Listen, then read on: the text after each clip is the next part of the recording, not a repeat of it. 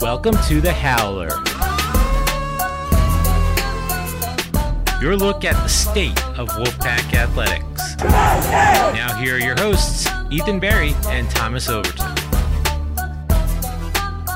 Ethan Barry, Thomas Overton, back with you once again, the final howler of the semester. Thomas, it's been a good semester, huh? Yeah, it has. It's crazy how fast it's gone by, you know? Yeah, it feels like yesterday. I always feel like football season, I always feel like in the spring, football season was etern- an eternity ago. And I, you know, right now it's only December, I guess. Football was a couple weeks ago, but I feel like just yesterday we were playing James Madison, and, you know, Yeah, just like we moved in and started classes and we were out there covering Wreckfest, and that feels like, you know, two weeks ago. But you're totally right. The spring's an eternity for us, so. Yeah. Yeah, I um I forgot where I was gonna go with that. Anyway, um so we got we got a busy we got a lot of stuff to talk about. Yeah. Uh mostly with uh with football staff. Um and then we'll get into a little bit of basketball and uh we'll talk about the bowl game a little bit. So Eli Drinkwitz and Dwayne Ledford are are leaving. Uh Drinkwitz is headed to App State to be the head coach, and um, Ledford is headed to Louisville to be the offensive coordinator. And both are both are um, improvements salary wise and position wise for those guys.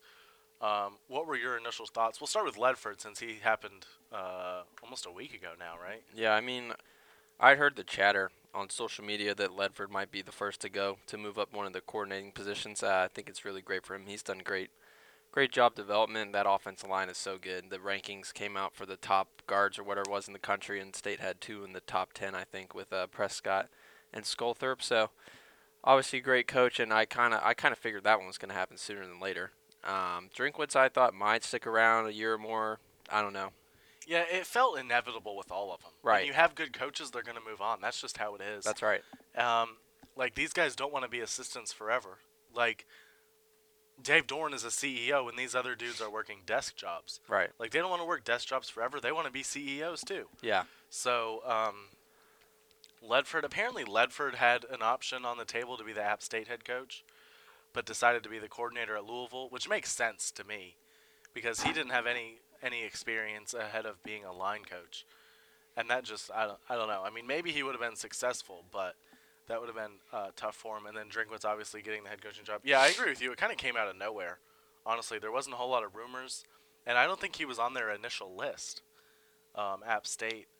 But um, I guess enough people said no that it was a great opportunity for him. And look, if you're Eli Drinkwitz, like his goal has always been to be a head coach, and I mean every coach, most coaches that that's the case. But you know, his was when he came to Raleigh, it was no, a known fact that he was not going to be here for a long time. He was looking to move on to be a head coach somewhere. And I don't think there's many better places to start than App State. Yeah, apps. I think they've definitely got the history of just like the way that you know they're. We can call them a lower level program, but I still think they have some some very small of the national recognition. You know, beating Michigan and the national championships in a row, and then winning the um what the Sun Belt, Yeah. whatever it's called. Yeah. Uh, for their first consecutive years, it's real impressive. So I think it's a great place to start uh, as a head coach. You know, we'll see how Satterfield does at Louisville. Yeah, I mean they're a group of five. Yeah. App State is so. Um, obviously, it's not as big of a job as some others. Um, but yeah, Satterfield at Louisville. That was a surprise. Jeff Brohm from Purdue turned them down, and then I think Satterfield was their their next option. Um, but I mean, we'll see how it turns out for both guys. Um, I have more faith in Drinkwitz, I think, than I do Ledford. Um, I think there's some question as to how Ledford will translate to being a coordinator. It's tough. t- Like, it's not just like you go from just focusing on your position to Right. worrying about the whole offense and calling plays. It's it's a big big difference. Um, but I, I think Drinkwitz will do well at App- State, if nothing else, because most coaches do well at App State. Yeah. So um, he's set up pretty well to do well there, and then obviously Satterfield turned that job into Louisville. So if you're Drinkwitz, then you can look to turn, you know, App State, uh, look to turn that job into a, a, a Power Five job somewhere uh, down the road. But you know, we'll see what happens, and it's good for those guys. It and it sh- it speaks really well of the program that Dave Doeren's got in Raleigh because you know, I was thinking about this. It's kind of the same thing as players. Right. Like the the way to get better players is to send players to the NFL. That's right. the way to get better coaches is to send coaches to better jobs. Right. So that's what you're doing here. And now your your job is more attractive. Like the offensive coordinator job is more attractive than it was three years ago when Drinkwitz took it. Right. I mean, we definitely knew that some of these great assistants coming in and developing these past couple years were going to go different places, and now it's really up to Doeren and the rest of the staff and the administration to go and find like quality, just as good, maybe even better assistant coaches to fill those positions and to just pick up right where they left off. I know in the statement Doeren really wants to keep the offensive scheme, so just getting a new coordinator and going to change what they're doing offensively. And I think that really helps with the players that are in house right now, and then the recruits coming in just to just to keep that trust with them. Um, if Doeren's able to do that really well and the transitions make it smoothly, I think they'll be really successful going forward. I agree. I think, um, man, I keep losing my train of thought. Um, oh, what I was saying. So Drinkwitz and Ledford were really, you know, I don't know how to diamond in the rough type of guys where you just kind of, you like interviewed them, you got to know them, you heard good reviews about them. You were taking a chance on a guy who wasn't necessarily proven at this level. I don't think State has to do that this time around. I think you could go to another coordinator or a guy who's been a coordinator and say, look, look at what we've got going here Right. do you want to come? Like NC State is more attractive than it right now than a lot of other teams. So that that would, it's a big upgrade to go from I, I, I don't know a school uh, some random Power Five school Vanderbilt. Say you got you like a coach at Vanderbilt who's an offensive coordinator at Vanderbilt who's done well. You like him. You want to hire him. Hypothetically, you can go and say, "Hey, look, NC State is a better job than Vanderbilt is right now, and you're probably going to get that guy." And I don't think that was the case three years ago. Yeah, I agree. I mean, state just the way state's been improving, especially in conference play. You know, being able to compete in the ACC. Um, not quite at the level of Clemson, but yeah, like you were saying, the positions look look better to those out there that are looking for 'em. Maybe like if state can become one of those programs where coordinators always turn into head coaches somewhere else, which I think they're on the way to, then they shouldn't have any trouble bringing in coordinators from other Power Five schools, like you were saying. Yeah. And I mean, Doeren has always done a good job at hiring coaches. Yes. That's just been a strength of his. I don't think he's made a bad hire. Um, Matt Canada, I think, was the last person that got fired, Right. and that was three years ago now. Yeah. So this is going to be the third off season in a row that nobody gets fired. So that's impressive. That speaks well to to his ability um, to hire guys, I think. And you know, once again, that's attractive to coaches because you don't want to go somewhere where people are getting fired every year. Right. So um, we'll see what happens. There's been a lot of talk about promoting somebody to the offensive coordinator. They're obviously going to have to make an outside hire for offensive line coach. Um, but as for coordinator, there's three guys on the offensive side who are still here. Uh, Des Kitchings, uh, who's the running backs and recruiting coordinator. Um, you got George McDonald, who's the wide receivers guy, and Eddie Faulkner as tight ends and special teams. What are your thoughts on hiring from within? Uh, I mean, I think it really helps with recruiting, and then, you know, you've already got the relationships with the players already on the team.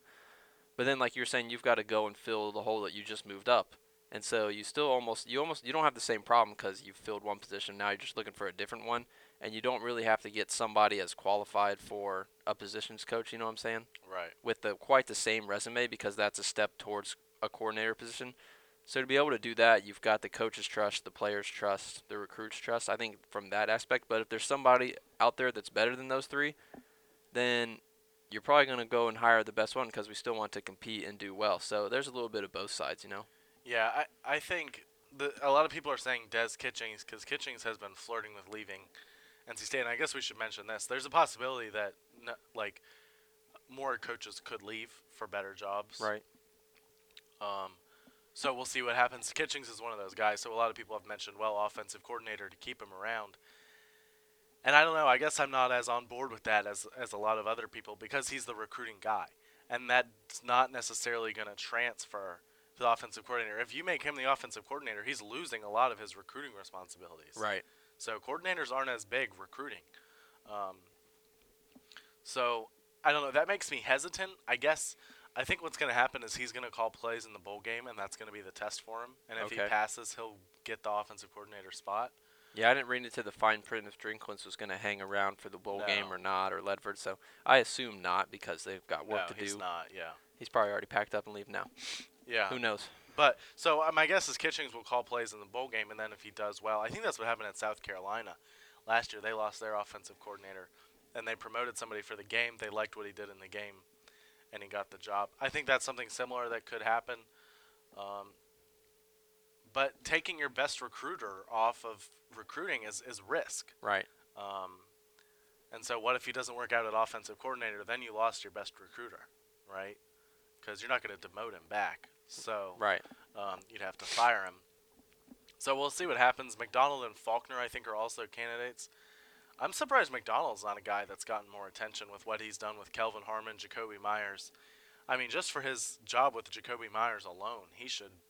That dude went from a two-star who was committed to some MAC school, I think, at NC State, turned him into a, a guy who's going to get drafted either this year or next year.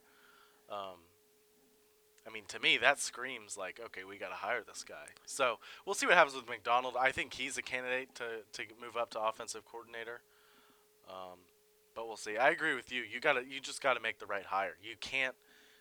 A lot of people talked about giving Ledford offensive coordinator to keep him, but you can't give people better jobs just to keep them around because they may not necessarily be better at that job. Right. You, You still gotta- have to be competitive and win and find the best person for the best job, even if it hurts people's feelings. I mean, it's college football. That's going to Yeah. happen. So. Yeah, exactly. And speaking of hurting feelings, there's a good chance that some of these coaches get their feelings hurt if you know they don't get this offensive coordinator job because you know all three of these guys uh, are going to be interested. So I don't know. We'll see what happens. Um, I don't really expect anything to happen anytime soon. No. I mean, maybe you get an offensive line coach in the next couple weeks, but I think right now, National Signing Day is six days away. I think that's the focus right now. right. Um, and you've only got eight coaches on the road right now, which may hurt, but you can send other guys out uh, in their place. So uh, state will be able to make up for that, um, just to have warm bodies to go talk to kids. Um, but we'll see. It, it's an interesting time. We mentioned this last week. It was going to be a big off season, and I, I think NC State was overdue for some coaching changes. Personally, Yeah. I mean, when you're doing well like NC State has the last couple years, you know, guys are going to move on.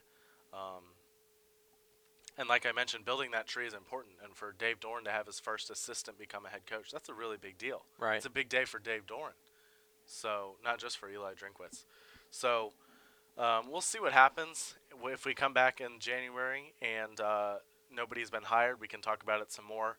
But my guess is by that point there will be an offensive line coach in place. Yeah, probably by that second week of January, they'll they'll start to make some hires and look towards more towards spring ball. So I'm not really worried. Um, think right now they're more prepared on recruiting in the bowl game than anything. So Yeah, for sure. And I mean, if there's one thing, like I said earlier, if there's one thing to have faith in Dave Doeren about, it's hiring coaches. That's right. So, um, so we'll see what happens. Uh, let's see what else. You got Jakobi Meyers. His decision still up in the air.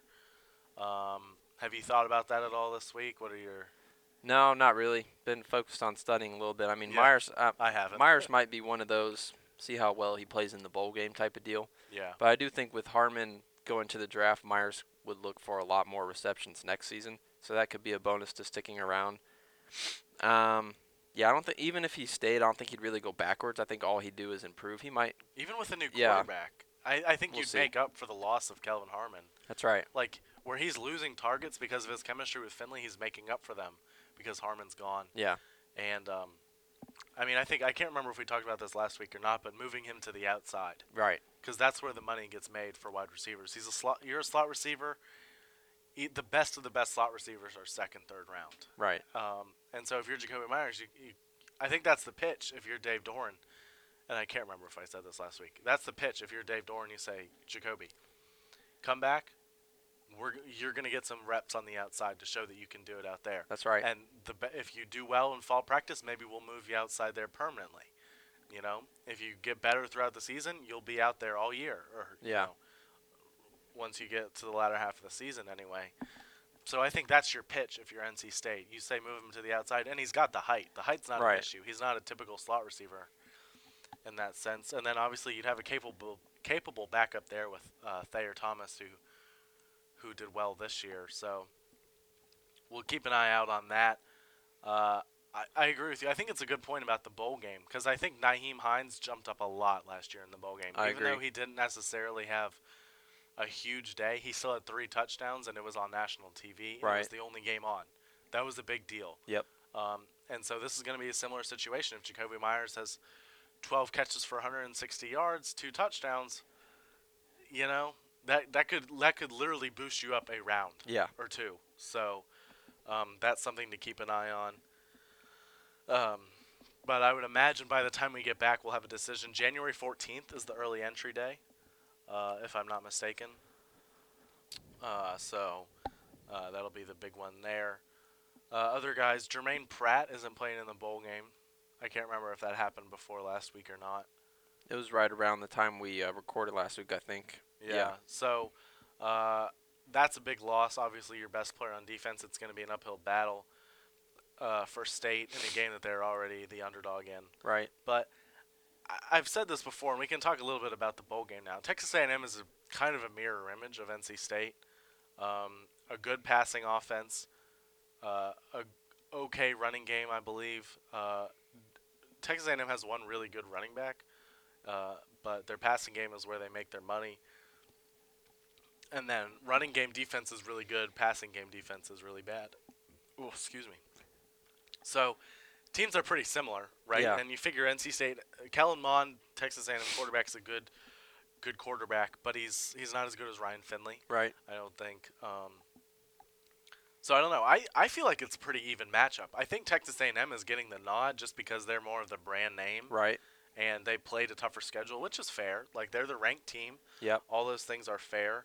Um, and I mentioned last week they got they got a lot of credit for playing Clemson close, but I like this matchup for NC State for some Yeah. reason. Like my head's like part of my part of me is like, eh, I don't know about this, and the other part of me is like, I feel pretty good for some reason. You know, like it doesn't make sense for me to think NC State's gonna win, but I do. Yeah, I'd agree with that. I think I definitely think the teams are pretty equally matched.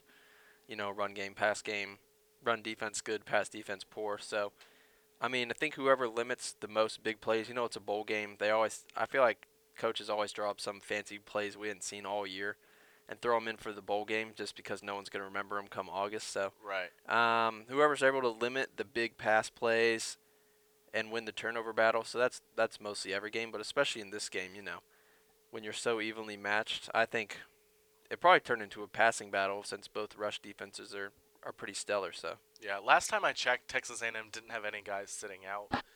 I think Pratt is a bigger loss in this game than Harmon is because receivers are pretty replaceable. yes, As great as Kelvin Harmon is, if you got a good quarterback, your receivers are going to be decent, even if they drop a, a bunch of throws. Right. So it's great having good receivers, but I think receivers and and running backs too are, are the most replaceable position on the field.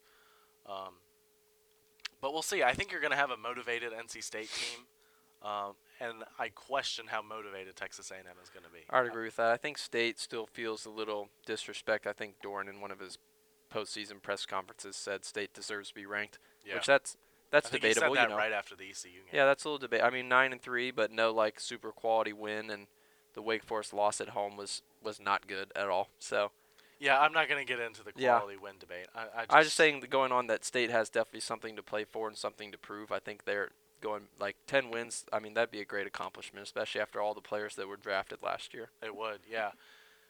Um, yeah, and, and Texas A&M beat LSU in their last game of the year over Thanksgiving weekend.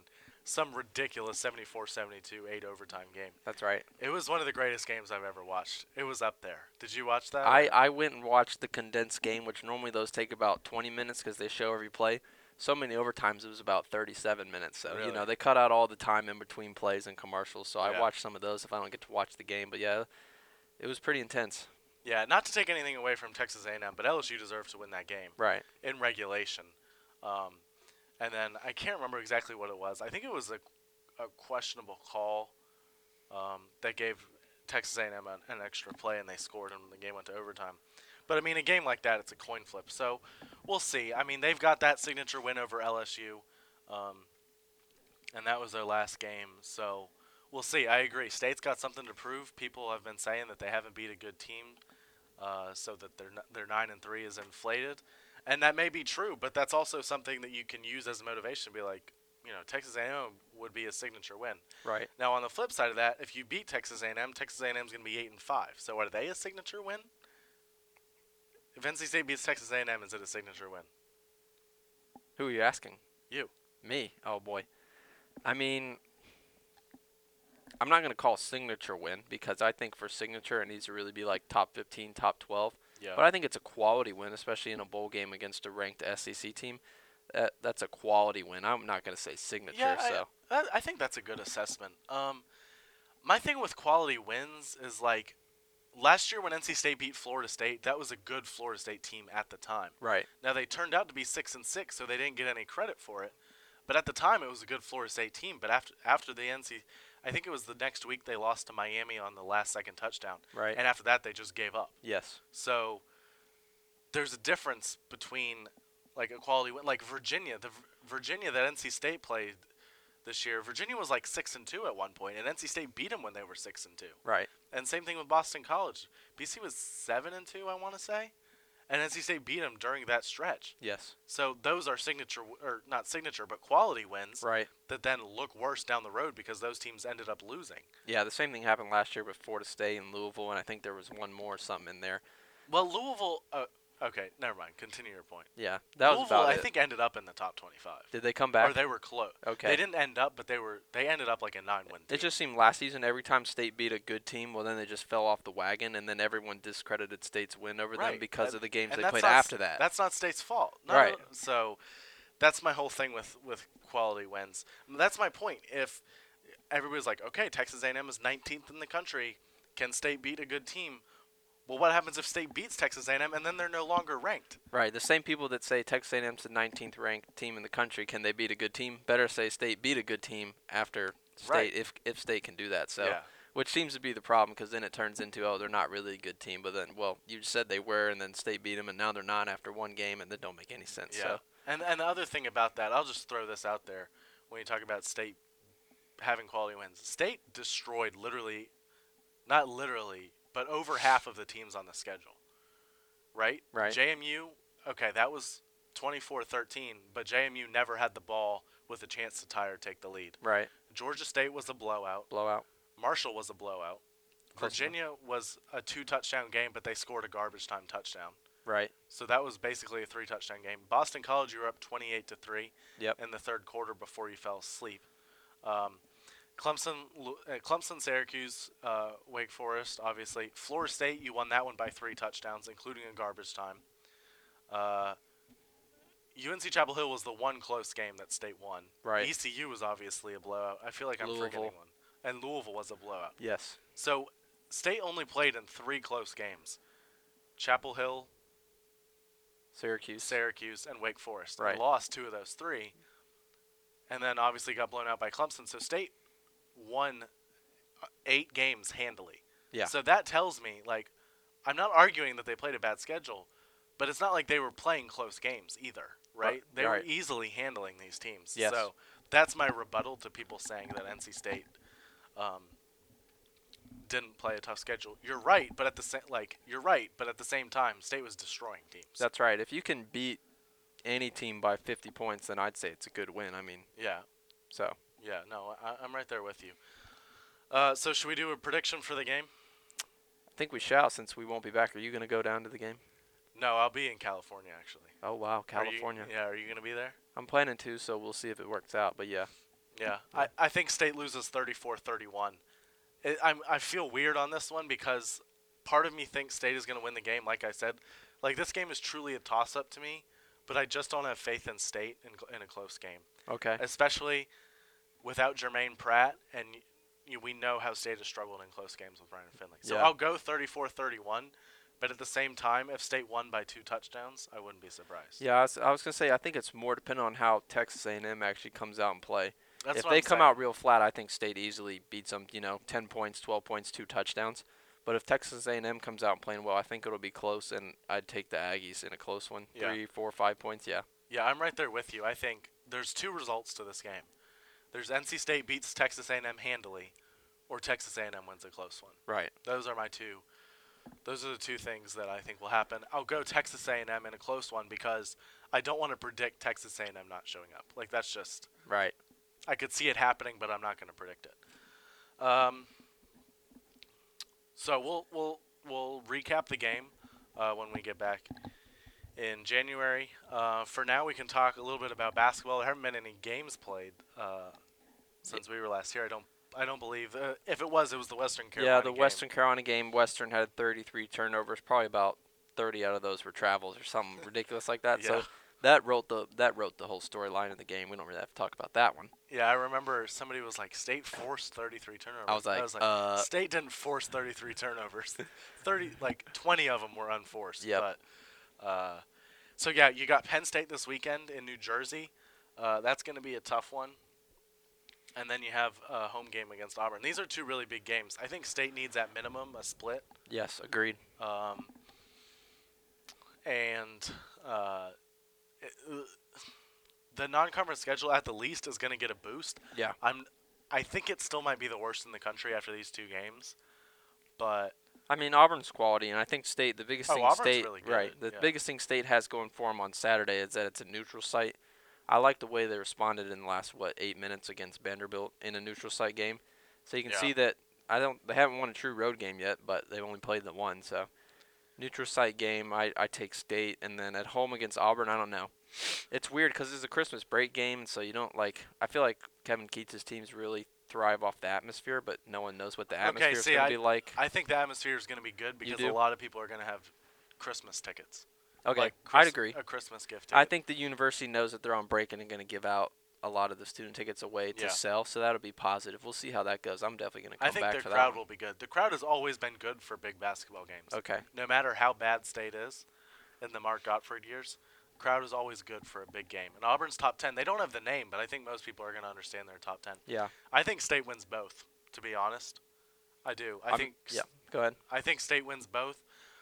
Uh, I think Penn State is going to be a little closer. I think um, maybe eight, ten points, uh, and I think I think Auburn is going to be down to the wire, Yeah. and I think State State will pull it out. State's just got so many. State's just got so much depth, Yes. and if Markell Johnson can continue to take over games the way he did against Wisconsin, and the way he did against Vandy. State's going to have a closer, and I think that's the one question with this team: Who is the closer? Right. I think it C.J. Bryce has done it at times, um, but Markell Johnson needs to be the guy, uh, and C.J. Bryce is option number two late in the game. And then obviously you got Torrin Dorn. Uh, I think we'll go ahead and pick the Miami game, uh, which is December. It might be New Year's Eve or New Year's Day, but I know it's before we get back. It's January 3rd, so right Oh, before we come 3rd. back, but it's still on the road, so. yeah, I think Miami wins that one though. I'm just gonna Yeah, first conference game on the road. I, I haven't watched Miami this year, so. I mean, what? They've struggled. They they have struggled, uh, and st- I feel like when's the last time State won at Miami? I feel like it's. I was about to say 100 State never wins in Coral Gables. I mean, even when they're the way better team. So, but I do like State in these next two games, most specifically in the Auburn game, just because I think every year State plays one really good non-conference game. So last year, even though Arizona didn't end up finishing that well, I still think they were a quality team at the time, Yeah, and State Uh, played well I d- against that team. So yeah, I disagree about Arizona, but it's okay. it's okay. Um, We don't yeah, have to agree on everything. Yeah, I think so. State wins against against Auburn and Penn State, and then a couple cupcakes after that, uh, and then Miami down at Miami. I think State loses, and then after that you get into it with UNC Chapel Hill. Yep. Um, so we'll talk about that one uh, when we get back. But hey, 12 and one non-conference run would be really really impressive. It'd be really great, especially come March. yeah. Yeah. I mean that Auburn win. If you get that one, that's gonna be. I mean, it was weird because last year signature wins was the least of State's issues. Nobody had the same. Nobody had better wins than NC State, Right. aside from like the top two, three seeds. You know, Yeah. like t- any one, two, or three seeds. So I'm thinking that that's not going to be an issue again, and I think Auburn, Auburn is going to join the list of good wins for NC State. Yeah. So um, we'll see what happens. It should be a fun game uh, next week. Exams will be over, but I'm not sure that everybody will be gone. Too. Yeah, I don't know what time they close the dorms. That only really applies to freshmen. So I, the upperclassmen might stick around a little longer. They'll live off campus. You know, exams go till Tuesday the 18th of what 8 p.m., 11 p.m., something Yeah. weird like that. So So sticking around one day. Some kids might think it's worth it, so we'll see. Yeah, we'll see. Um, I think that'll just about do it. Yeah, Uh, anything else going on? feeling a little under the weather, so I'm glad you did Yeah. a lot of the talking tonight. You could probably tell. Yeah, I, so. I couldn't. I didn't even. Couldn't even tell you were Oh, under how the about that? weather until until I saw how red your nose Yeah, it's yeah. Oh well. I have one question for you. Yeah. How about them Cowboys? I actually I don't watch football anymore. oh, that's Um, terrible. As a Panthers fan, it's just been it's been a hard five weeks, honestly. Yeah, I get a text from my brother. He loves the Panthers. He's just like, "Oh, I'm so done." So every week says he's not going to watch, and then he watches, and here we are. I think th- I think the NFL is wide open this year though. The Patriots look vulnerable. The Chiefs and Rams look awesome. Um, but at the same time, like they haven't done it in the playoffs. Right. And then you've got the Saints. Um, and then you've got I'm, I'm not even sure if the Packers can still make the playoffs. No, I think the Bears almost have that one wrapped up. that's The true, big big win on Monday or Sunday night, whatever one it was against the Rams. That was real impressive. Yeah, I, f- I forgot about the Bears. They probably have the best defense in the league. Yep. Uh, and then the AFC, you still got the Steelers, obviously. Um, Chargers are making a little run, so a little noise too. over there. people They, are sleep. I don't. I don't even think people are sleeping on the Chargers Yeah. anymore. But it'd be it'd be really tough to swallow though winning what they might win 11 12 games and still get a wild card just because of the Chiefs so we'll see if they can That happens. they can run them off though I mean especially with 11 wins. yeah Uh, we'll see. Those two teams actually play tonight, I think. But uh, I think that should just about do it. Right? You got anything else? no that's Aside about it from the Cowboys. yeah that's about it All right. Thanks for listening. Make sure you check back again in January for another episode of the Howler. Thanks for listening to The Howler, a service of PAC TV. Find out more at go.ncsu.edu slash sports.